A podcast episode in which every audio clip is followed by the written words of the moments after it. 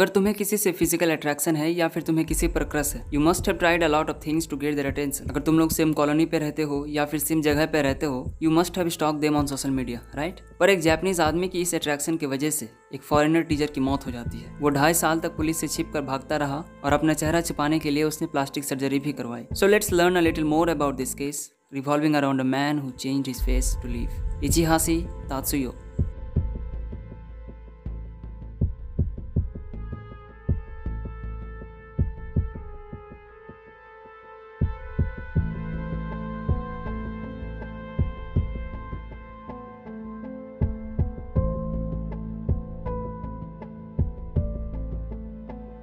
मार्च दो हज़ार सात टोक्यो के बाहर पुलिस एक हाई क्लास अपार्टमेंट में गई, जहां पर वो अट्ठाईस साल के एक आदमी को अरेस्ट करने आए थे एंड उस आदमी का नाम था इचिहाशी तात्सुया। पुलिस को ये रिपोर्ट मिली थी कि लिंजी एंड हॉकर, जो कि एक फॉरेन ब्रिटिश इंग्लिश टीचर थी and was currently living in Japan, Tatsuya ने लिंजी को अपने अपार्टमेंट में कैप्चर करके रखा हुआ था।